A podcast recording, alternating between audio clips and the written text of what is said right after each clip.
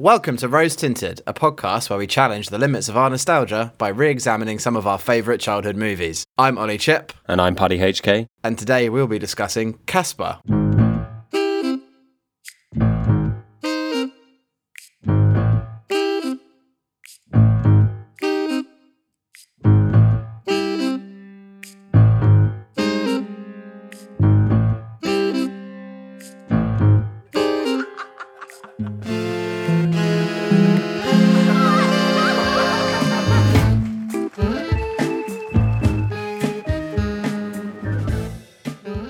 How are you feeling today, man? How are you feeling about discussing this movie? Uh, yeah, been good to get chucked back in at the deep end, to be fair. Yeah, I remember you saying a few weeks ago, you said something along the lines of, I really want to tear a movie to shreds.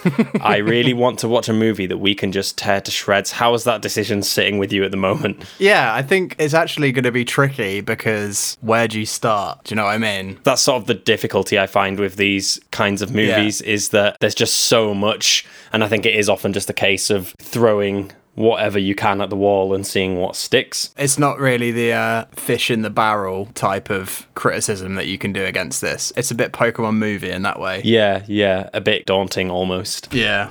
Well, yeah, so we are talking about uh, Casper today, the adaptation of Casper the Friendly Ghost. But before we get into that discussion properly, I'm just going to give a bit of background info to the uninitiated about this podcast. So Ollie and I are old friends who decided to make a list of our favourite childhood movies so we can revisit them one by one to see if they still hold up to scrutiny. Uh, we've got some loose rules for our selection process. The movies have to bear some kind of significance to our childhood or early adolescence, and we try to only select movies that we have not watched since that time. So with that out of the way, Ollie, why don't you tell us a little bit about Casper? Um, okay, so Casper is a film released in nineteen ninety-five, uh, directed by Brad Silberling. I did a bit of research on him. Well, I say research. I googled his name to see if anything came up, and it's all trash, really. Um, and this is the only film in his catalogue that I recognise, but looking at some of the scores for the other films that he's directed, it's not exactly Martin Scorsese, let's put it that way. Mm. It stars Christina Ricci as uh, a young girl, Bill Pullman, who's been in like half a million other films in nineteen ninety-five. Mm-hmm. Uh, Kathy Moriarty, Eric, Eric Idle, for some reason. Poor Eric. He must have had a big mortgage payment due that year. Yeah. Uh, and uh, Malachy Pearson, who is a voice of the aforementioned Casper. Yes. Um, it cost fifty-five million dollars to make this film, um, which is insane considering what it is. I think most of that budget probably went on set design, to be fair. I reckon, and I will touch on this a little bit later, but I reckon most of it went on uh, gratuitous cameos, to be honest with you. yeah, yeah, I forgot about that. But yeah, I think like the sets, we'll talk about that shortly, but yeah. the, the set's quite elaborate. Um, mm. And it grossed near to three hundred million US dollars. Yeah, um, so very successful. Which is a joke. Mm. Um, but yeah, the general plot, I'll just run through it as I always do. When high schooler Kat moves with her widowed father to a new house for the ninth time, she hopes it'll be the last. Her ghost therapist father has work, exercising an old mansion owned by a spoiled heiress, Carrigan Crittenden. Unfortunately, all is not well. The ghosts, namely Fatso, Stinky and Stretch, and their belittled sibling Casper, won't leave willingly. Luckily, Casper is a friendly ghost and wants nothing more than to make friends and help Kat and her father find peace. Don't put me off by laughing. Oh dear. Even if it means overcoming his naughty brothers and dealing with the nasty and selfish Carrigan. Very good. Lovely summary, as always. Very succinct. I will note, though, that the other ghosts are not his brothers. They are his uncles. Oh, I didn't know what the fuck was going on half the time in this film. I'm not going to lie. Yeah, it's not the most memorable picture. Um, and a little extra fact, because I did a little bit of research on this movie before doing this episode, but a little extra fact. This is the first movie to ever feature a purely C G I protagonist. Ah, interesting. Yeah, so that's probably why it was such a box office smash. It was literally, I think, at that point, nobody had ever seen anything like that before. And everyone left the cinema afterwards going, I hope I never see anything like that again. I don't know. I think this was like pretty wildly popular, you know, and also weirdly enough still is well regarded by fans today. So in preparation for this episode, I was going to call you about this earlier, but I wanted to save it. But I read a BuzzFeed listicle. So there's this uh, journalist who's doing a similar thing to us in terms of revisiting old movies from her childhood. And she basically has been writing like listicles about them, sort of like literally just like bullet points of her reactions to the movie. And she was still so enamored with this movie. And it was just really funny because every point that she was like, oh my God, it's so cute, it's so awesome, was all of the points that I disliked about this movie. Can you send me the email address? Because I'm going to send her a sharply worded letter. I'll have you know that your tastes are wrong. Uh, okay, you want my uh, my one-liner? Yeah, go on, give me your one-sentence summary as well, please, yes. A grieving family are perpetually harassed by a sexually frustrated preteen ghost, starring Eric Idle. That is chillingly accurate. Chillingly accurate. Very good. Oh, what a pile of shit.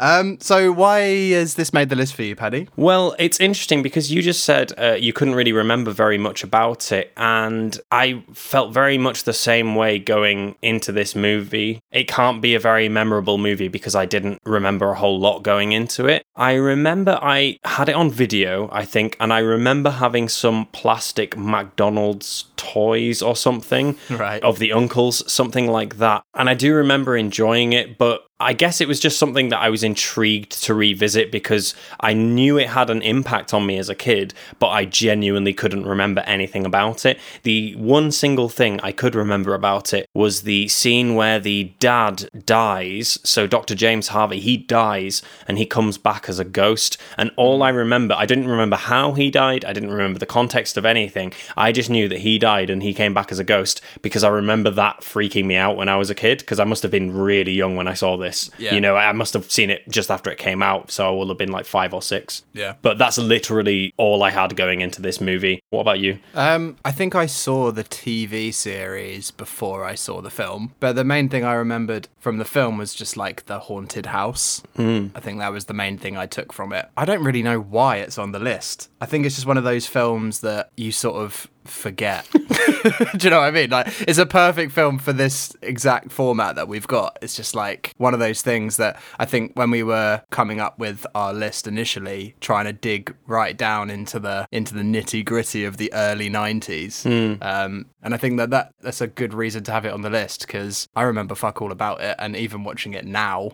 I still don't quite know what the hell's going on most of the time. It's very erratic and strange. Yeah, it's it's an odd little movie, isn't it? Really, really odd. It's an odd little movie that made three hundred million pounds at the box office. Yeah, it's crazy. It's absolutely crazy. And um, it's not even like some of the other financially successful films in that it's got particularly famous cast members that sort of like a star vehicle or anything like that. It's just sort of a thing that exists. Yeah. Do you know what I mean? Yeah. It's really odd. Um, but yeah, I don't. I, like I like I've just said, I don't really remember much. I just remember like the vividness of the haunted mansion. Yeah, it's sort of almost like a kiddie horror movie. It's interesting that the haunted mansion stuck out to you, and like the death of the dad stuck out to me. I think it is literally like if someone went, "How can we make a horror movie for four-year-olds?" Yeah. It would come out something like this. Yeah. Um, but shall we get straight into it? I know. You know, we've not been very subtle about our overall opinions of the movie. Clearly, we both think it's trash, but why don't we give it a fair shake first? Shall we discuss some of the things that we actually enjoyed about the movie? Uh, yeah, you can start this one, mate, because I have nothing.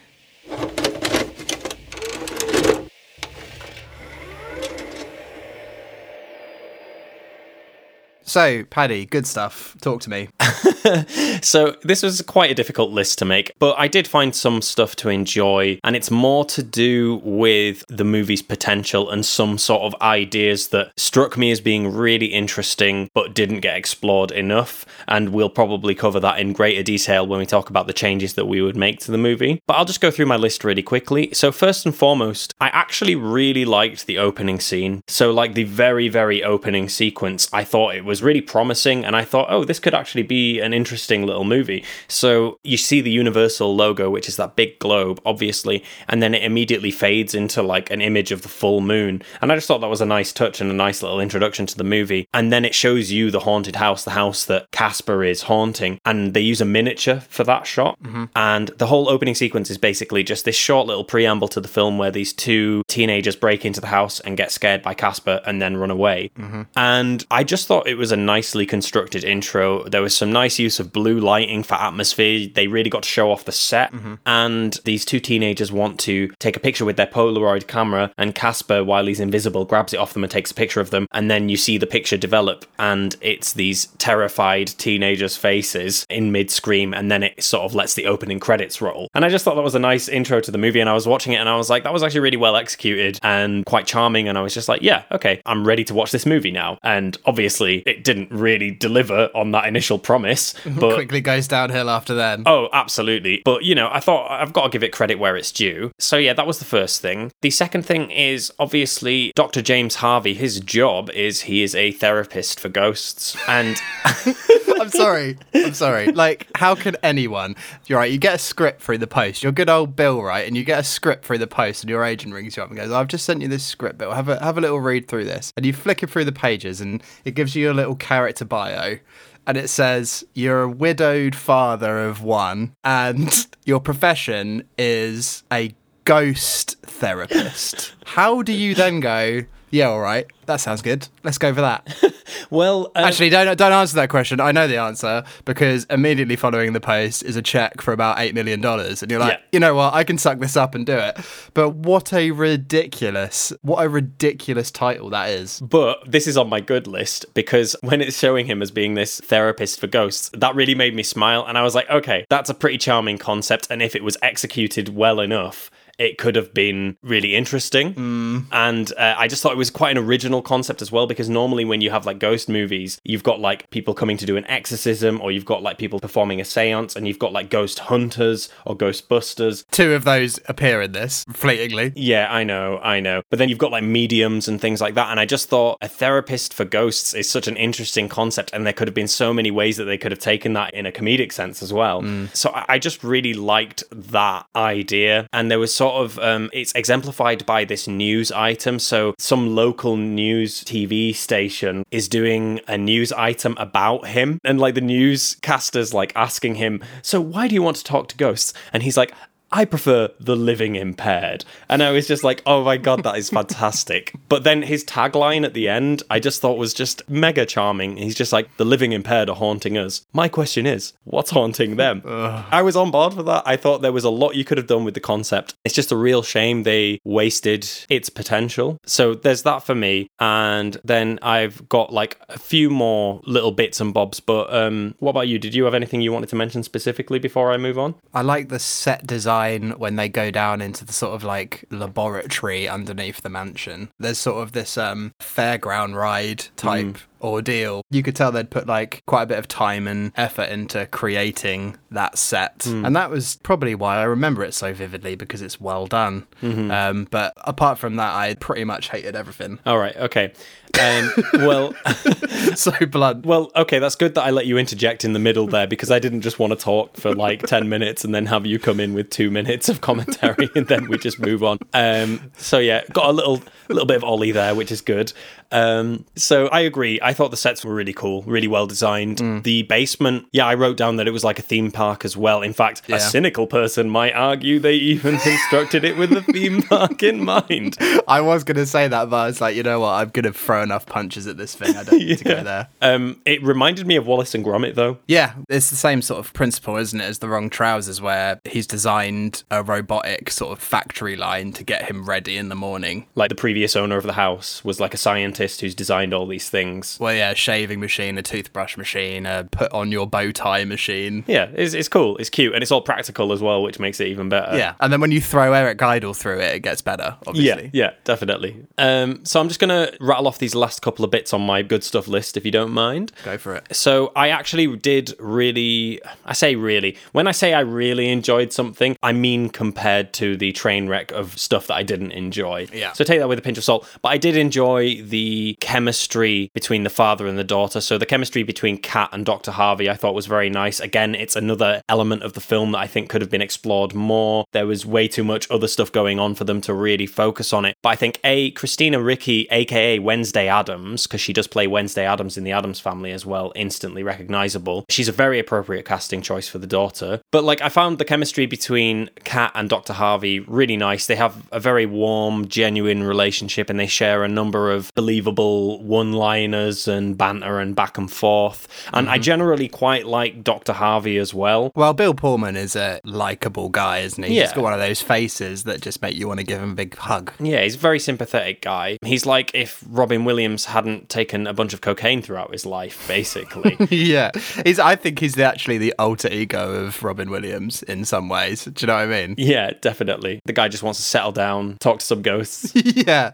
Yeah. Does his taxes on time. Like, yeah. Has loads of spreadsheets for like various outgoings, those sorts of things. Yeah. Um, so yeah, I generally liked his character. Aside from the fact that he drags his daughter all over the place, he seems like a fairly dedicated and patient dad. So for example, when Kat sees a ghost, when she sees Casper for the first time, obviously the dad believes in ghosts, but he's still a bit cynical about it. But he doesn't try to deny what she saw. Mm. He instead tries to reassure her about sort of like the nature of ghosts and why they're here and what their purpose is. And I just thought that was a nice little moment of parental reassurance. He still reacts like an absolute nutter though when it's revealed that it's true what Christina Ricci has seen. Yeah. I was expecting, because he is a ghost therapist, for him to react to seeing a ghost in a pragmatic, professional way. But what ends up happening is like he gives this lovely preamble where he's like, you know, there's nothing to be scared of, they can't hurt you, blah, blah, blah, blah, blah. Finds Casper and then immediately like loses his shit. And I'm just thinking like, well, surely the character should approach, and that would be really refreshing, wouldn't it? Like mm. a character just like approaching the ghost and being like, you all right? Yeah.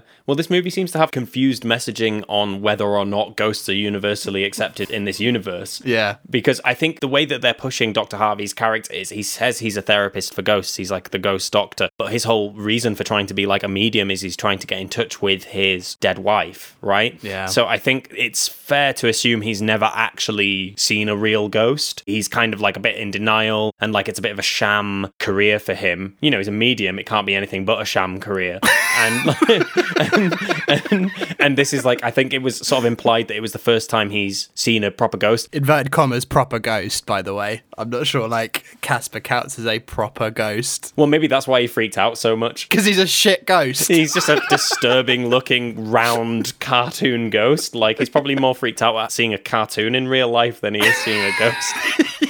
Yeah. Um, But yeah, it's interesting because obviously he has that reaction, but then when Carrigan and Dibbs, who are the main antagonists of the movie, when they first see a ghost, so uh, Carrigan is the one who inherits the house, mm. and then she finds out it's haunted, and she's like, right, better get rid of these ghosts. And she looks through a window when she's going to the mansion, and she sees the ghosts, and she's like, fuck these ghosts, we're going to get rid of them. And she just has zero reaction. And so the movie just seems to really be a bit inconsistent in terms of how people respond to ghosts in this universe. That That's the uh, the unpublished Ghostbusters tagline. Ghostbusters, fuck these ghosts, you gotta get rid of them. Fuck these fucking ghosts, man. uh. Um, yeah, so I like Doctor Harvey's character. I like that he stands his ground to the uncle ghosts and is able to stop them from pushing him around. So he meets them for the first time and they try and bully him. And I like that he he stands his ground and he has a sword fight with them. Like, he's using a plunger while they're using swords. And then he sucks them up with a hoover. And he's just got a lot of moxie. And I admire that in a ghost therapist, I suppose. Um, At that point, he is the embodiment of fuck these ghosts, let's get rid of them. Yeah, literally, literally. Um, and then the final thing I want to touch on, which is something I'll also want to expand on when we talk about our changes. In the first half of the movie, there are some small moments where the movie attempts to tackle the idea of death and the afterlife in a way that's palatable for children. And I think it does it in some pretty effective ways. So there's a moment where Kat is talking to Casper and she's like, what are you made of? And he says, you know that tingly feeling when your foot falls asleep? I'm made of that. And I thought that was like quite a cool way of boiling down down an abstract concept, even if it doesn't make any actual sense. But it felt like um, like a bit like Roald Dahl or something like that. It was a nice way of boiling down that concept for children in a way that they can understand. And there's another moment where Kat says, "What's it like to die?" At which point I was like, Jesus Christ, this movie's asking the real questions. Um, but Kat's like, "What's it like to die?" And Casper's like, "It's like being born, but backwards." And I also like, I like that response. Again, though, it makes absolutely no sense when you actually think about it. Well, no, but I think a way of phrasing it to an actual child in the real world where you're not trying to have like a snappy piece of movie dialogue is you might say something like, the child might be like, "What's it like after you die?" And then you can say, "Well, do you remember what it was like before you were born?" And the child will be like, "No." And then you say, "It's like that." Or you go, "You're twelve years old, stop thinking about death." Yeah, stop talking to these motherfucking ghosts. Fuck these ghosts. Like...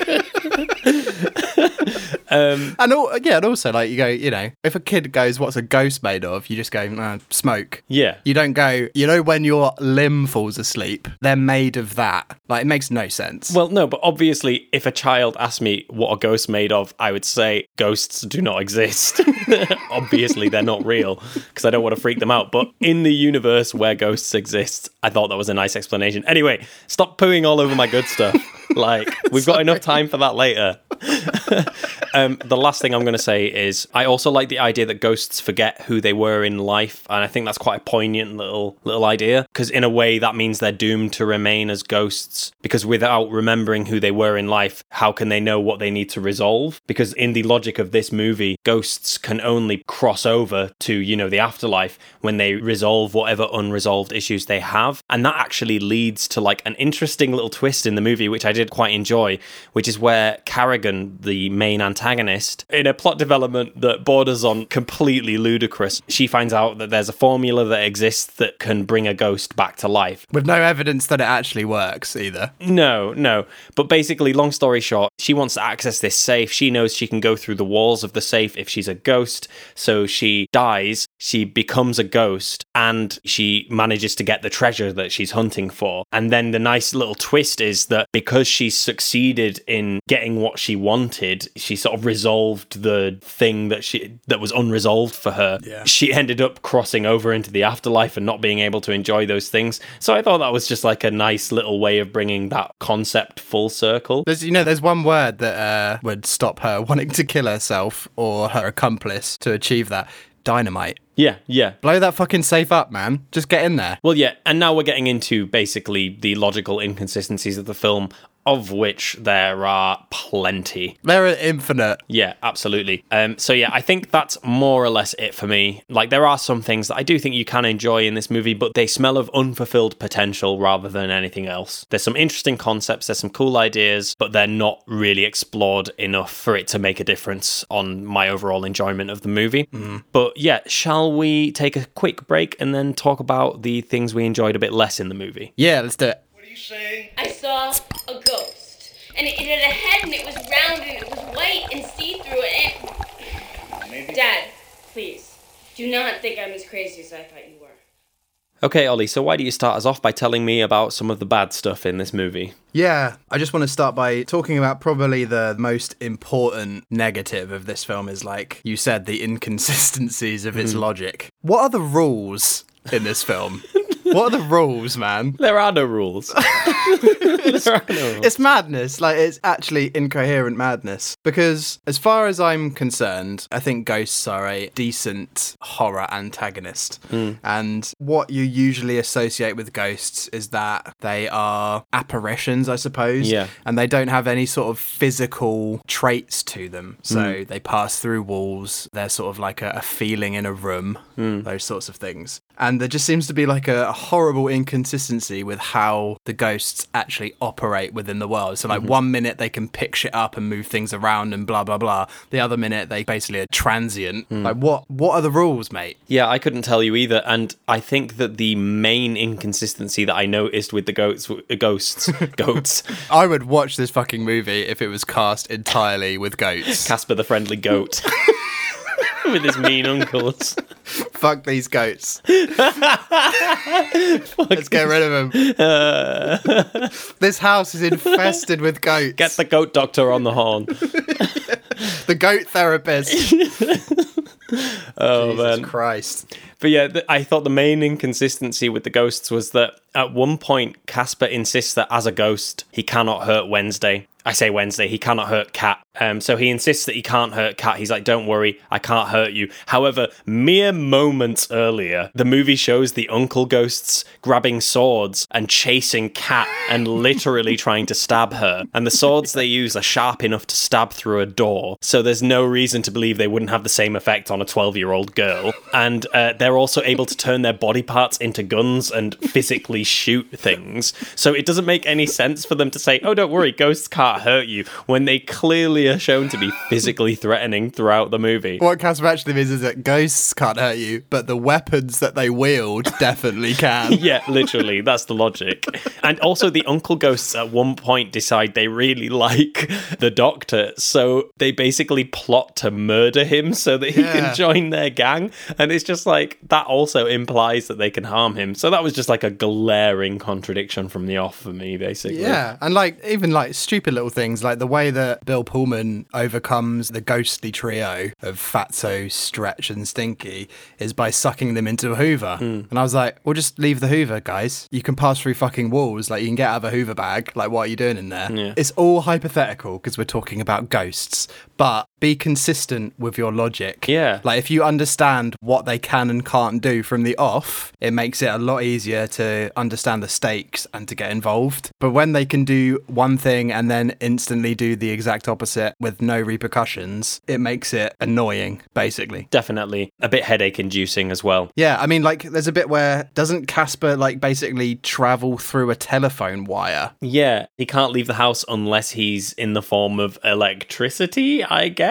Yeah. but but then also yeah. that is, he's shown throughout the movie to be able to leave the house anyway, because he goes and he flies to that cliff top with Kat. Also, the uncles go to the horse races? Yeah, yeah. Or something? Yeah, yeah. Or they go to the bar. So again, it's just generally a little bit inconsistent. Speaking of the uncles, by the way, I think this is maybe a neat little segue into something that's on my list, but how immediately and consistently annoying are those characters? characters. Yeah. From the second they are on screen, they are just mind-numbingly cacophonous and obnoxious and abrasive. Mm. And two of them are basically just different versions of Joe Pesci for some reason. And interestingly, they're both played by actors called Joe, which I found was kind of funny. And the other is just like funny fat man. Yeah. Every moment with them is completely excruciating. Yeah. Like completely. They seem to embody that really like nineties trope of cartoon characters with attitude, yeah, you know, because they're just like, eh, come on, skin bag, what are you gonna do? Like, yeah, they are super irritating. And what they what the film desperately tries to do is, after twenty-five minutes of them being irritating and horrible, hmm. tries to claw back some form of quote unquote humanity into them. Yeah, do you know what I mean? So they become sympathetic, and by that point you're so irritated by them that you're just like, oh, just fuck off, I don't want to know about these anymore. And actually that might be why at the end of the film, last twenty-five minutes of the film, they're not even in it, are they? They don't even appear. Yeah, literally. And every single one of their appearances is announced by the sounds of their voices slowly getting louder.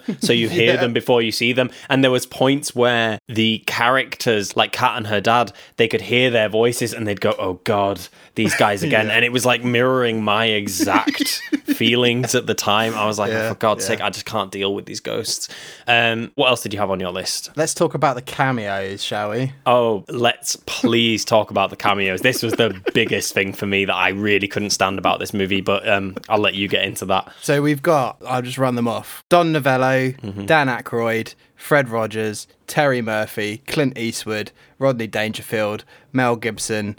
I mean, the one that really, it was quite early on in the film, but the one that got an audible fuck off from me was when Dan Aykroyd turned up. Yeah, I groaned. Yeah. That was like the cheapest cameo ever. So um, when Carrigan and Dibbs are exploring different ways to exorcise the ghosts from this house, at one point Dan Aykroyd comes out in his full Ghostbusters costume and goes, who you gonna call? Somebody else. And I yeah. groaned. I groaned out loud. It was the cheapest cameo. Mm. I mean, I say at the time in my notes, Notes I wrote down, this is literally the cheapest cameo ever, but this film managed to prove me wrong with yeah. numerous ones as it went down the line, basically. And also, can I like um, ask the question, like, why? Why are they in it? I honestly couldn't tell you. Okay, I think that Dan Aykroyd's cameo... It sort of makes sense, a little bit. It makes sense. It's cheap and it is shallow and it adds nothing positive to the movie. But within the context of the movie, it makes sense. Mm. But the most egregious ones were the Clint Eastwood, Mel Gibson and Rodney Dangerfield cameos. Just to explain that, the dad becomes possessed by the ghosts of the uncles and he goes to sort of like splash some cold water over his face in the bathroom. Bathroom and he starts shaking his head about, and then suddenly in the mirror his face morphs into Clint Eastwood and he's just like, do you feel lucky, punk? And then he ma- warps into Rodney Dangerfield and says something, and then he warps into Mel Gibson. It's like they're plucked completely out of the sky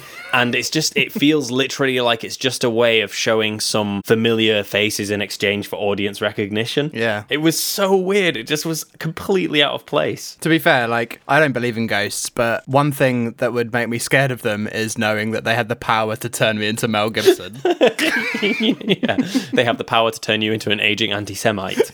Yeah, uh, that that terrifies me. Yeah, definitely. Um, I want to talk about the cameo of Don Novello for a second, because this was one that I actually had to look up. Yeah. So at the beginning of the movie, Carrigan and Dibbs, they call a priest to uh, come and exorcise the house, basically. Yeah. And yeah. I'd never heard of Don Novello. And to someone who is unfamiliar with that reference, it is the most random thing. Is he an S N L? He's an S N L figure, isn't he? Yeah, he's like some kind of comedian from sort of the seventies and eighties and onwards. And I was watching it and I was like, why is this random priest being portrayed as like a stoner with a super ambiguous accent? And he sort of reminded me of Tony Iommi combined with Cheech Marin. And then he goes into the house and he comes out of the house and his head is screwed on backwards in a laughably bad moment of C G I. Yeah. But like, so I did a bit of research, and uh, Don Novello is basically an American comedian who was most famous for playing a priest called Father Guido Sarducci as his onstage comedic persona. Okay. And this is also how he's credited in the movie. So the actor Don Novello is credited as his comedic persona. So the movie's doing that thing that the Pokemon movie also did, where it exists in this world as well as its own world. And yeah. I just hated that moment so much. I hated it when it first happened because it made zero sense. And I was like, what? This is just a really weird casting choice. And then when I looked it up, I hated it even more because it was just clearly another shameless, cheap cameo. Well, the other thing about that cameo as well is it's obviously a intertextual reference to the film The Exorcist as well, isn't it? Because yeah. he's dressed in the same way. And they're another thing that are just sort of like randomly splashed into the narrative as oh, these yeah. references to films that the target audience has probably absolutely zero knowledge of. So there's an unnecessary Apocalypse Now reference yeah. as well. And it has no bearing on anything. And I, I thought that it might be the producers going, it's good to make a film for kids, but what we really need to do is to make a film that also engages the adults in some way, because obviously the kids don't go to the cinema on their own. There's going to be adults in that theatre, and they need something to chortle at as we bombard their kids with this trash for ninety minutes. And I think that those cameos and those sort of references to other films are just a cheap and easy way of doing that. Yeah, because there's plenty of ways of making your children's movie appeal to adults, and the yeah. cleverest way is to write jokes that you know will go over children's heads. But Paddy, that requires effort and forethought and skill. This is true, but this film takes the complete opposite tact of writing funny jokes. Instead, it does what I like to call thing exists equals funny. So basically, all the way through the movie, there are so many examples of thing exists, that's funny. So there's the aforementioned Apocalypse Now reference, which is basically where the uncle ghosts turn into choppers as they enter the kitchen and are singing Ride of the Valkyries, which is obviously that piece of music from Apocalypse Now. Yeah. There's a moment where Casper, to impress Kat, makes himself really hench and impersonates Arnold Schwarzenegger by saying, come with me if you want to live. So that's a Terminator yeah. two reference. But he's also Superman at the same time. Yes, and also Superman at the same time. This is madness. This is madness, what yeah. we're talking about here. It's madness. Yeah. He's impersonating simultaneously Arnold Schwarzenegger and Superman. To hit on a girl. Like, um, it's just so bad. And then there's also a Wizard of Oz reference, which is where the uncle ghosts uh, scream, "I'm melting," as they dissolve into the floor, which is like the most overdone reference of all time, probably in movie yeah. history. It is just like the lowest form of humor. Literally just saying this thing exists, therefore funny, is so lazy. Yeah. Like so lazy. And you're right. I think what you said earlier of it just being like a cheap way of appealing to the adults in the audience. It definitely wasn't fucking cheap financially. Yeah, financially it wasn't even cheap. Creatively it was bankrupt. But in terms of... but, but, but in terms of like, yeah, financially they had to actually pay to create those visual effects with C G I. Yeah. Every time the movie did that to me, it just made me lose patience with it, and it just reminded me what a cynical product I was consuming. Yeah, absolutely. Yeah. So uh, what else do you have? Um, another question for you. Mm-hmm. Why is Casper a sex pest? I don't know. I don't know. But he is, isn't he? That's not just me. No, he is. And like, I, you know, Casper the Friendly Ghost. He's not friendly. He's he's just like like rapey. Casper the Horny Ghost. Yeah, but horny is sort of an implication that there's no negative effects to his behaviour. The way he behaves, what it felt to me was like he's pretending to be a friend in order to get some sort of sexual gratification from the thirteen-year-old girl. Yeah. That doesn't come to light until a little bit later on. So initially you think, like, he's he says, doesn't he, at the start of the movie, he's like, I'm lonely. Yeah. And you're like, oh, poor Casper, like, he needs a mate. Great. But then sort of as the movie progresses, you realise that what he actually means by I'm so lonely is like, I need to have sex with something. Yeah, basically, I need a girlfriend. Yeah. And it also, at the beginning of the movie, it feels like he's recruited the services of the doctor because he's lonely and depressed and he needs to talk to someone. And he sees on the T V this doctor's services as a therapist for ghosts being advertised, right? Yeah. Um, and so at first you're like, oh, he's got unresolved issues. He's a ghost. He's seen as a ghost psychiatrist. Here's a way for someone someone to literally help me resolve my issues. But then as the film progresses, it's basically implied that Casper only wanted to get the professor there to try it on with his daughter, mm. and him just wanting a girlfriend, regardless of how problematic it is, it's considerably less interesting. Mm. It's just been done to death. But yeah, I fully agree. There's a lot of moments where it just made me cringe. I mean, there's a bit where Cat is sat on his bed and he's like, there's a girl on my bed. Yes! And it's just like, ugh. Yeah, I know. And also, like, his catchphrase is, can I keep you? Oh, I hate that. Oh, when he first said that line, it made me cringe into another reality. If that doesn't shout, like, sex offender, I don't know what does. Yeah, literally, can I keep you in a little cage with a little bowl? Yeah, it's something like, you know, Silence of the Lambs-esque. Yeah, really. Exactly. But, like, the thing I hate as well is, like, you never get the same impression that Kat's feeling the same way back. Mm. Do you know what I mean? Like, Like, she's lonely for good reason. Like, her mum's died and, you know, she's sad and she doesn't have any friends at school or whatever. And, like, she finds Casper and then she's friendly to Casper, like, they're mates. Mm. But Casper's thinking, he's only got one thing on his mind, really, hasn't he? Yeah. When he meets her.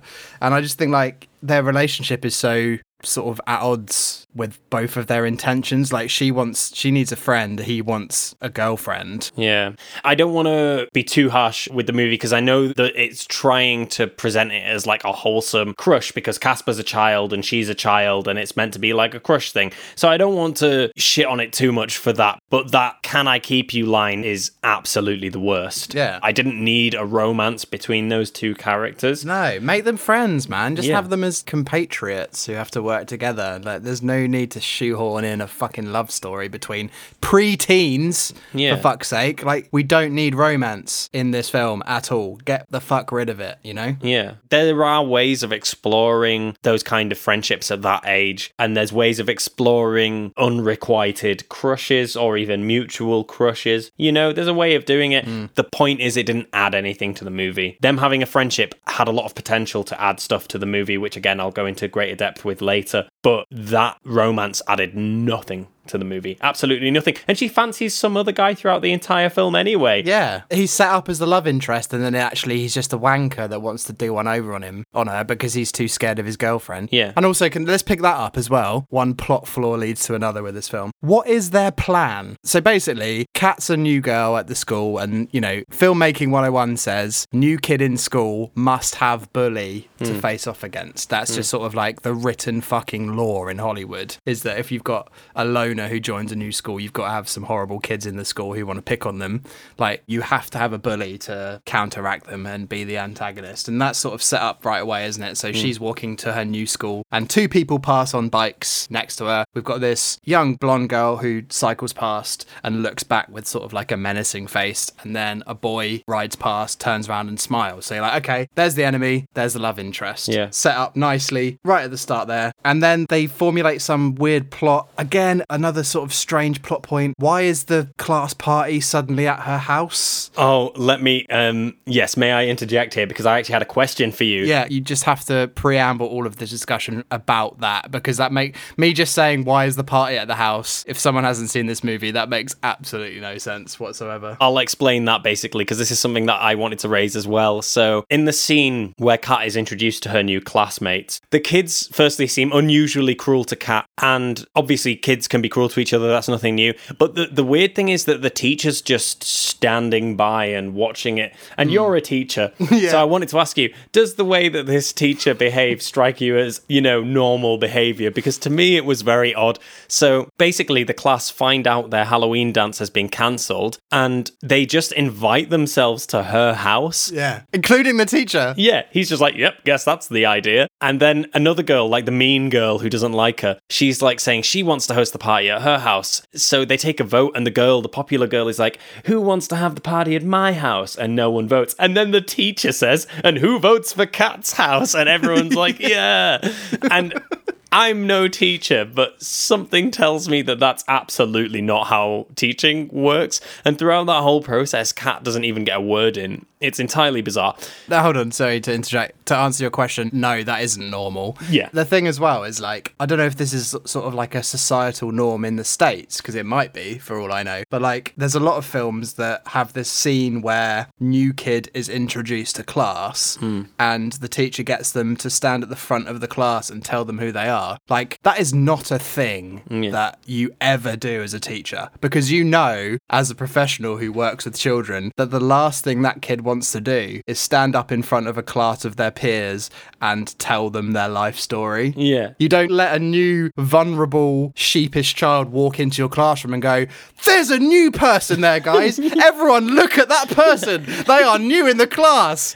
Everyone, quick, ask them questions. Get them to tell them the life story. Do it, do it, do it, do it. You just don't fucking do that. Do you know what I mean? And then you don't go, party round at New Girl's house. What do you think, New Girl? Yeah, yeah, yeah. Everyone vote. Okay, it's done. It, it's just madness. But going, going back to my initial question, what is their plan to upset Kat? So they go there, the evil girl who no one knows their name of, I don't know, can't remember, whatever. The girl and the begrudging boyfriend go to the party and they want to upset the party. What is their plan for upsetting the party? Because I could not work it out what they were doing. As far as I can tell, their plan for ruining the party was to dress up in a spooky costume and frighten Kat and embarrass her, despite the fact that everyone in the party is also dressed up in spooky costumes, because it's a Halloween party, and that's completely to be expected, and their costume is no more or less spookier than anyone else's. And, and actually what ends up happening is they all applaud the costume, don't they? All yeah. the kids in the party start going, yeah, well done, well played, yeah, excellent, yeah. Well, because they get chased out of the house by the ghosts, like the real ghosts, and yeah. they think they think it's like a bit, you know? It's just, oh mate, it's so dumb. It is so fucking dumb. Uh, it's, it's crazy. Like, this film had more more question marks on it for me than Pokemon movie did. Yeah. And that's fucking saying something. Do you know what I mean? At least the Pokemon movie had some consistency in its ineptitude, but this movie just seems to be just ignoring important logical steps in the narrative. Yeah. There's lots of unanswered questions. Like, for example, another one. Why is it that no authorities turn up when multiple people are murdered or die? Yeah. Like, she falls off a fuck... Like, um, what's her name? Carrigan. Carrigan falls off a cliff, right? She drives her car into a tree and falls off a cliff. She drives her car into a tree because she's trying to run down Eric Idle yeah. to get him to die so that he can get into the safe to... Re- like, me reciting the narrative of this film is farcical. Yeah. She tries to run over Eric Idle so he turns into a ghost so he can get into the safe so then he can drink the potion and come back to life. Yeah, yeah. Right? Yeah. But in instead of doing that, Eric Idle throws a brick at her while she's driving the car. She hits a tree. She gets out of the car, doesn't realise that she's on a cliff. She falls off the cliff, dies. Yeah. Right? Eric Idle gets thrown out of a window four stories up, flies out the window, never comes back. He's dead as well. The dad goes to a bar, walks outside of the bar, immediately outside of the bar they're doing road works. He falls down a pit, yeah. dies. Three people in the space of less than twenty-four hours die, and no one bats an eyelid. No one cares. No one gives a shit. And that actually leads into one of the wider inconsistencies with the movie that I had written down, and that's just basically the way the movie treats the concept of death in general. Like I said, towards the beginning of the movie, or there's numerous points throughout the movie where death is treated as quite a somber concept, so I've touched upon it already, but there's a few moments where the movie takes what's essentially like a really complex and serious topic and makes it sort of palatable to younger audiences, basically. Right. But then this is completely undone towards the end of the movie, where the deaths of the Professor and Carrigan, these deaths are treated as entirely comedic, not to mention that the impact of death is completely minimized by the way, you know, they're able to effortlessly resurrect the Professor with the Lazarus machine, which is that potion. They have a potion that they use in conjunction with this machine, and that can bring ghosts back to life. So the attitude towards death as a result feels like really inconsistent and jumbled, and the movie has like this tiny core of like philosophical weight to it about death, which is just completely washed away by its conclusion, like completely done away with, basically. Yeah, but like the question I want to ask as well is like this Lazarus machine, right, that can turn ghosts ghosts into people again. Hmm. What happens to the bodies of the people when they die? So like Carrigan falls off a cliff, smashed into smithereens. Yeah. He falls down a trench, probably similar sort of thing. Eric Idle as well. Like they all fall from great heights to die, yeah. which I find interesting. But like he comes back out of the machine. What about his body in the trench? Is it a case that this Lazarus machine can teleport them back into the machine itself and they come out untouched? Like what happens there? I think the implication is Is because they basically gloss over the science of that. So the potion that they use in conjunction with the Lazarus machine, I've got it written down here. They're just like, what is that? And he's like, I don't know, some kind of instant primordial soup thing, which is, you know, a conveniently simple explanation for what it is. And basically what I think it is, is the Lazarus machine takes the soul of this person and using this instant primordial soup thing, which is literally what it's described as in the movie, yeah. they create an, essentially a new body or a clone. So a clone. Yeah. So there's actually like, now there's two Bill Pullmans. One's a mangled corpse at the bottom of a trench, and the other one is an untouched copy that comes out of the machine. Is am I right in thinking that? Yeah, that's what I think the implication is, definitely. which, which to be fair, I enjoy that. I enjoy that implication. That's a cool idea. Like, make that the film. Yeah, literally, just Bill Pullman keeps racking up corpses of himself, and, and yeah. ca- he alone carries the memory of his life in this new, fresh body. It's like Groundhog Day, but every time he dies, another copy is made of him. Yeah, and like there's just like hundreds upon hundreds of Bill Pullmans just slowly piling up in the town of Friendship. like, yeah. yeah. Oh man, yeah, that was um, really, really bad, really, really bad. Um, so I've just got a few more things on my list. Firstly, I wanted to touch on Dibbs and Carrigan, who, as we've mentioned, are the main antagonists of the movie. And basically, in a similar way to the ghost uncles, as soon as they appear, which is very soon into the movie, like you have the introductory little opening scene that I mentioned earlier, and then I think I believe the next scene is Dibbs and Carrigan discussing what Carrigan will receive in the will yeah, that's right. with their lawyer. As soon as they appear, firstly, can I just say, how many kids' movies have we watched that start with the reading of a will for some reason? like, what is it with the nineties and children's movies beginning with complex legal processes? Like, you know, it doesn't... Like, why is that a thing? That's no longer a thing, surely. Nothing appeals to children more than a, than a grueling legal process about a deceased relative. Yeah, exactly. Like, because what it was like at the beginning of Mouse Hunt as well, they had a very similar scene, or that's like the whole jumping off point for Mouse Hunt.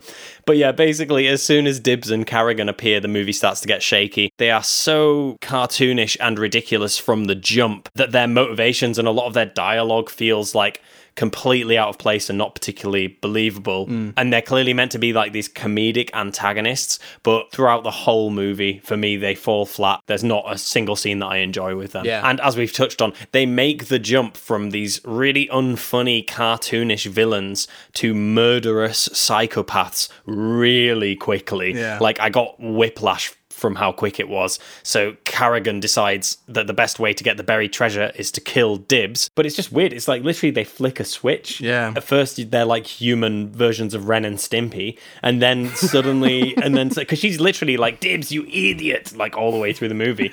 At first they're like that, and then suddenly they're both trying to kill each other. Yeah. It's really, really bizarre, and they're just really, really unlikable. And the thing with it as well is like, Eric Idle, Dibs, he's sort of like a relatively sympathetic character, isn't he? Because he's basically just like psychologically abused by Carrigan for the whole film. Mm. But then to sort of justify his death at the end, he has this horrible, like, vitriolic monologue mm. where he's saying, like, I'm going to get a dog and call it Carrigan, and it's going to be a bitch. Just, just like, like you. you. Yeah, it's horrible. And stuff like that. And it's really hor- It's really horrifying. And like, well, hold on. The whole movie uh, so far has been you as just like the butt end of the joke and being physically and emotionally abused by this woman. Like, be a sympathetic character. Like, have a redeeming arc to you. Like, mm. maybe he's the one who pulls the trigger on the machine or something like that. But it just ends up being like, he's just as nasty as his boss. Yeah. And I don't think that fits very well, because all the way along I was thinking like, oh, poor Eric. He's being absolutely absolutely battered here. Yeah, that was something that I noted as well, because it does come completely out of left field. Basically, she's a ghost at this point, and he mocks her by saying he's going to use the treasure to buy a big expensive house with lovely purple wallpaper and great big green carpets and a little dog called Carrigan, a bitch just like you. And he like spits the word out. And yeah, it's really unnecessary and really venomous. And that actually ties into, so I have that written down as part of my section of sort of generally just problematic content in the movie. So there's like, yeah, this little vein of misogyny that runs through it where, you know, he refers to her as a bitch. And at one point when she comes back from the dead, she's like, the bitch is back. Like, you know, yeah. And it's just kind of a bit, ugh. And there's just, um... a couple of other throwaway lines that I think are problematic or have just generally aged really poorly. Two main ones, actually. So at one point, the uh, doctor is hiding Kat in a closet to keep her safe from the ghosts. So he puts her into the closet. And um, basically, I think it's Fatso finds her it and is, goes, yeah. looks like we've got a closet case here. And it's basically an attempt at a pun, which in the context of the movie doesn't make any sense. So referring to someone as a closet case is basically a derogatory term for closeted homosexuals. That's what it means. Yeah. So yeah. essentially, the movie is using an opportunity presented by a cheap pun to go, ha ha, gay people. Mm. And then the yeah. other line that really stood out to me, other than the bitch line and that line. Can I, sorry, just a just pause you there. Like, and as well with Fatso as a character, there's a point as well where he is used as a means to make a joke about cross-dressing. Yes. So yes. like that character is used twice for some horrible sort of like homophobic jokes. They're just sort of throwaway jokes that are used cheaply, yeah. just like the cameos are in the same way. Just like a kid's not going to get these, but an adult understands why this would be funny, inverted commas. Yeah, literally. It's just like, oh, gay people, funny. Let's just mention gayness because that's inherently funny. Male-coded ghost dressed in female clothing, funny. Oh, it's a funny. It's just a funny.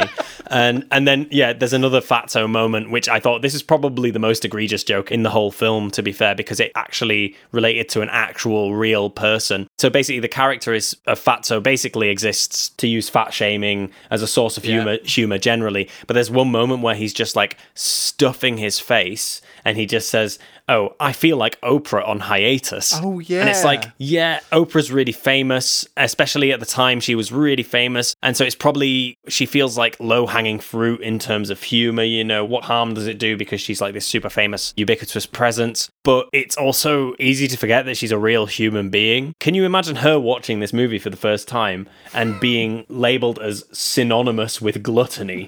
Like, you know, it's really harsh. So what's, what's more cynical for you, Paddy? The gratuity of the cameos and the intertextual references or the inappropriate adult jokes? Well, I think I don't see the inappropriate adult jokes as cynical. I just see them as mean-spirited and in very poor taste. But I think that they're, they're there for the same reason, are they not? They're there to keep the adults entertained while the kids watch the ghosts run around. Yeah, I would say then in that case the jokes are worse because they wouldn't go over the kids' heads. The kids would understand them. The kids would laugh at the fat jokes, wouldn't they? Yeah, the kids would. And, and the cross-dressing. Yeah, and the kids would take the problematic message that those jokes are sending across as a given. Um, and, you know, the amount of people that probably got called fatso at school after this movie. Yeah. You can only imagine it.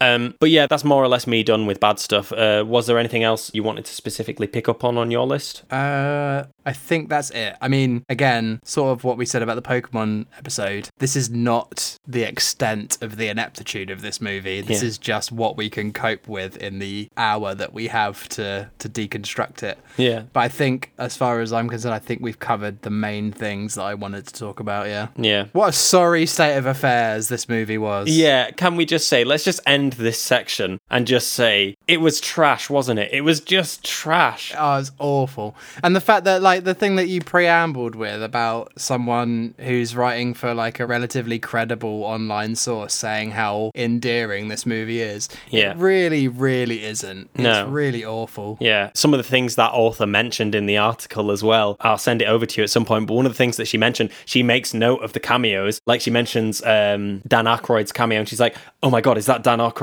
I am screaming. And then, you know, the Mel Gibson cameos and stuff happen. She's like, oh my God, so many cameos. And she treats it as like this, like, really positive thing. It's the exact opposite. Just keep eating the shit. Just keep putting the shit in your mouth, putting the shit in your face that they feed you. Just keep doing it. Just keep consuming the shit and mindlessly not questioning it. Although, credit to her, she did pick up on the fact that the fat jokes were really bad. Um, but that was one of the only negative things she identified in the movie. She even thought the relationship between Casper and Cat was cute. Oh, dearie me. Yeah. Can I keep you is cute, is it? Yeah, I honestly, I honestly despaired as soon as I read through that. And it made me realise how important this podcast probably is, because honestly, if you are so blinded by nostalgia that you think this movie is yeah. still good, you're in deep fucking trouble. Yeah, just seriously reconsider your choices, please. Reconsider your taste a little bit. Yeah, one hundred percent. But yeah, um so I guess if you're done, shall we just move on to talk about the changes we would like to make to the movie? I think so. Cat.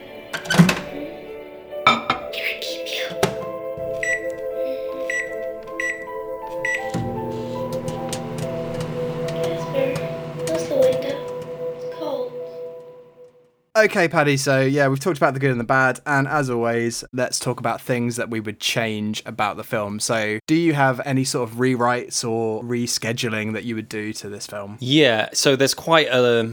I had a few ideas in terms of how I might approach this, but basically I thought the best way to proceed with sort of a rewrite of this movie would be to have the movie focus on and really run with the idea of Doctor Harvey being a psychiatrist for the dead, and I'm going to need you to stay with me on this, but basically... No, sorry, not being a psychiatrist for the dead, being a psychiatrist for the living impaired. Yes, I'd have the movie focus on the idea of Doctor Harvey being a psychiatrist for the living impaired, and his theory that ghosts need to resolve their issues is seen as a last resort by people who believe they are being haunted, but they've tried all the traditional routes of exorcism, séance, you know, all of that stuff, and so they think, right... last resort, here's a ghost doctor, basically. I'm at my wit's end. Maybe he can talk to these ghosts and get them to resolve their trauma and then help them pass over. So you cut out absolutely everything to do with Carrigan, to do with Dibs, to do with the Lazarus machine, to do with the uncles, the party, the romance, all of that. You just get rid of it and just have the movie be about a man who, in his inability to process his own grief, has created a kind of sham career for himself as a medium or doctor for the dead in the hopes of one day contacting his wife. So he drags his daughter from job to job, as he does in the movie, simply to try and earn a living, but she's increasingly frustrated by constantly having to be on the road with him. So her frustration at him also masks her own unresolved feelings at her mum's death. So one day, Doctor Harvey receives a phone call from a relative of Casper, who is worried that his spirit is still in the house, but you never really see him, so you never see Casper,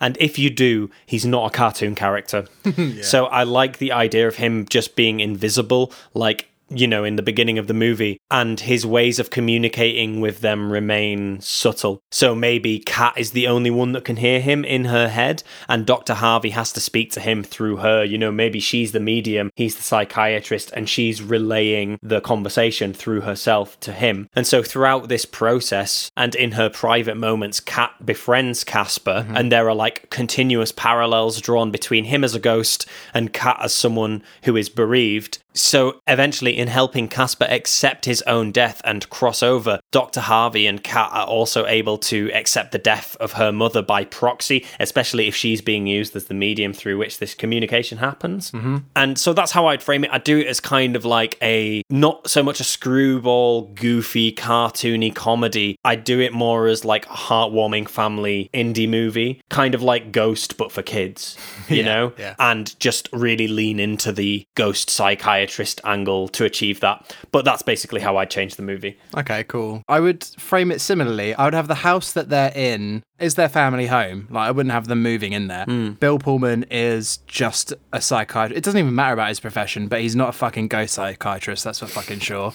So they're just in the house and they're mourning the death of the mother. And it just so happens that the previous owners of the house, they had a, a son that died, so Casper would be there as well. And the mum and Casper both come back, okay? Mm. So they're in the house, they're haunted. You can have the same bullshit where, you know, they're initially scared of the ghosts, but then they come round and realise that they're benevolent or whatever. And the mum and Casper both say, we are here because we have got unfinished business in the living world and we can't move on to the afterlife until that's solved. And no one knows why they are both there. They're both there for a reason, but they don't know why. And, you know, you can have the, the ghostly trio, so Stretch, Stinky and Fatso, they can be there as well. And I think what they would be is like, they would be ghosts that are trying to drag Casper and the mum towards the negative end of the spectrum, where it's like, oh no, yeah. you stick around and you can be horrible to human beings and it can be awful. And basically that the premise of the film would be Christina Ricci and Bill Pullman trying to figure out why Casper's there and why the mum's there. And the resolution for me would be that Casper has to learn how to stand up to his uncles and the mm. mum has to help them move on from her death. Mm. And I couldn't really figure out a good way of making that happen, where the basic basic idea is that Casper and the mum are st- are there and they have to help each other out to then both go into the afterlife effectively. Right. And then the ghostly trio are there to try and stop that from happening. Yeah. That's the way I would approach it. So you get rid of this all this bullshit about like an inheritance of a house that is haunted and all this rubbish, and just have it that Casper and the mum need to figure out how to get into the afterlife and the ghostly trio are there to stop them from doing that. And then Bill Pullman and Christina Ricci are in the middle trying to go between the two, trying to figure it all out. That's how I would frame it. Yeah, I like that. I like that. And I think with both of our versions of the movie, the key point is trimming the fat, as with most of the movies. There's so much going on in this movie that does not need to be happening. Yeah, and what you would do with our two alternatives is you would get rid of all those weird loopholes that they've had to put in there to justify mm. things happening. One thing I'd definitely fucking do is establish what ghosts can and can't do. Yeah. Straight yeah. off the bat. Just properly. Yeah, just one hundred percent. Within the first ten minutes, this is what they are able to do and this is what they're not able to do. Yeah. So yeah. maybe you could have it that, you know, uh, the mum and Casper rely on something physical happening that they can't do. So they can't pull levers and open doors and pick things up. Mm. And that's where the human characters come in, because they can help them do that because they have the ability to do it. Yeah. That's how I would change it around. No, I like that. I like that a lot. And then there's a reason why they are sort of in mutual aid of each other. Yeah. Yeah, you can use your ghostly abilities to do stuff that the humans can't and vice versa. That's how you work it. Yeah. I kind of saw my interpretation of it as almost like, I mean, I said ghost, but for kids.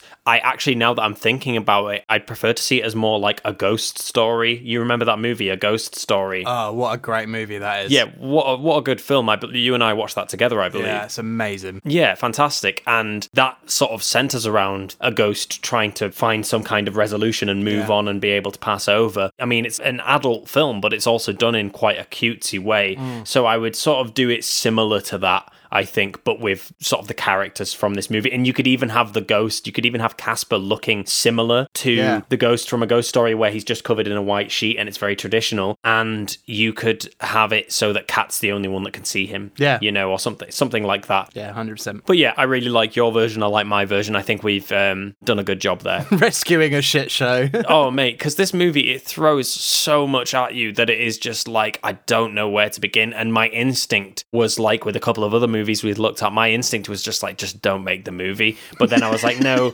yeah.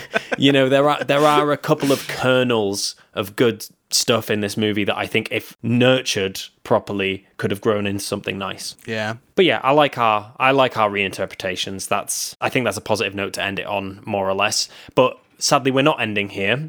So there's just one last question to ask you, Ollie, which is, do you think you need rose-tinted glasses to appreciate this movie, or do you think it holds up to scrutiny? You definitely need rose-tinted glasses to appreciate this movie. Yeah. I didn't really have them before watching it yesterday, but if you're someone who has a fond memory of this film, then yeah, you definitely need to have that maintained when going into the second screening. You need to be like that journalist that you mentioned earlier, because this film is just fucking bullshit. Yeah. And you shouldn't touch it with a barge pole if you've got a fond memory of it, to be honest.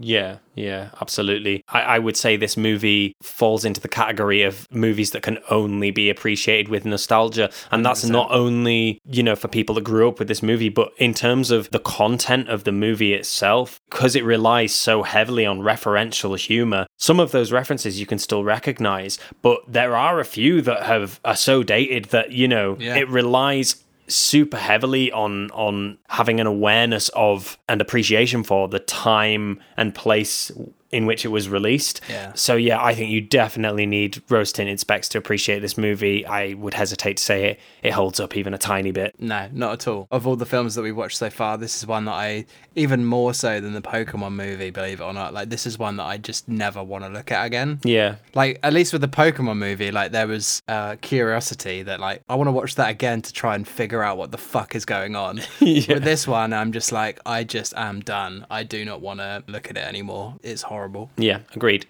Okay, well, um, with that out of the way, with that out of the way, before we go, I just want to say a big thank you, as always, to Dilettante for letting us use their song "My Dress" as our theme tune. But yeah, in the meantime, I have been Paddy, and I've been Ollie, and we have been Rose Tinted. Thank you very much for listening, and we shall see you all next time.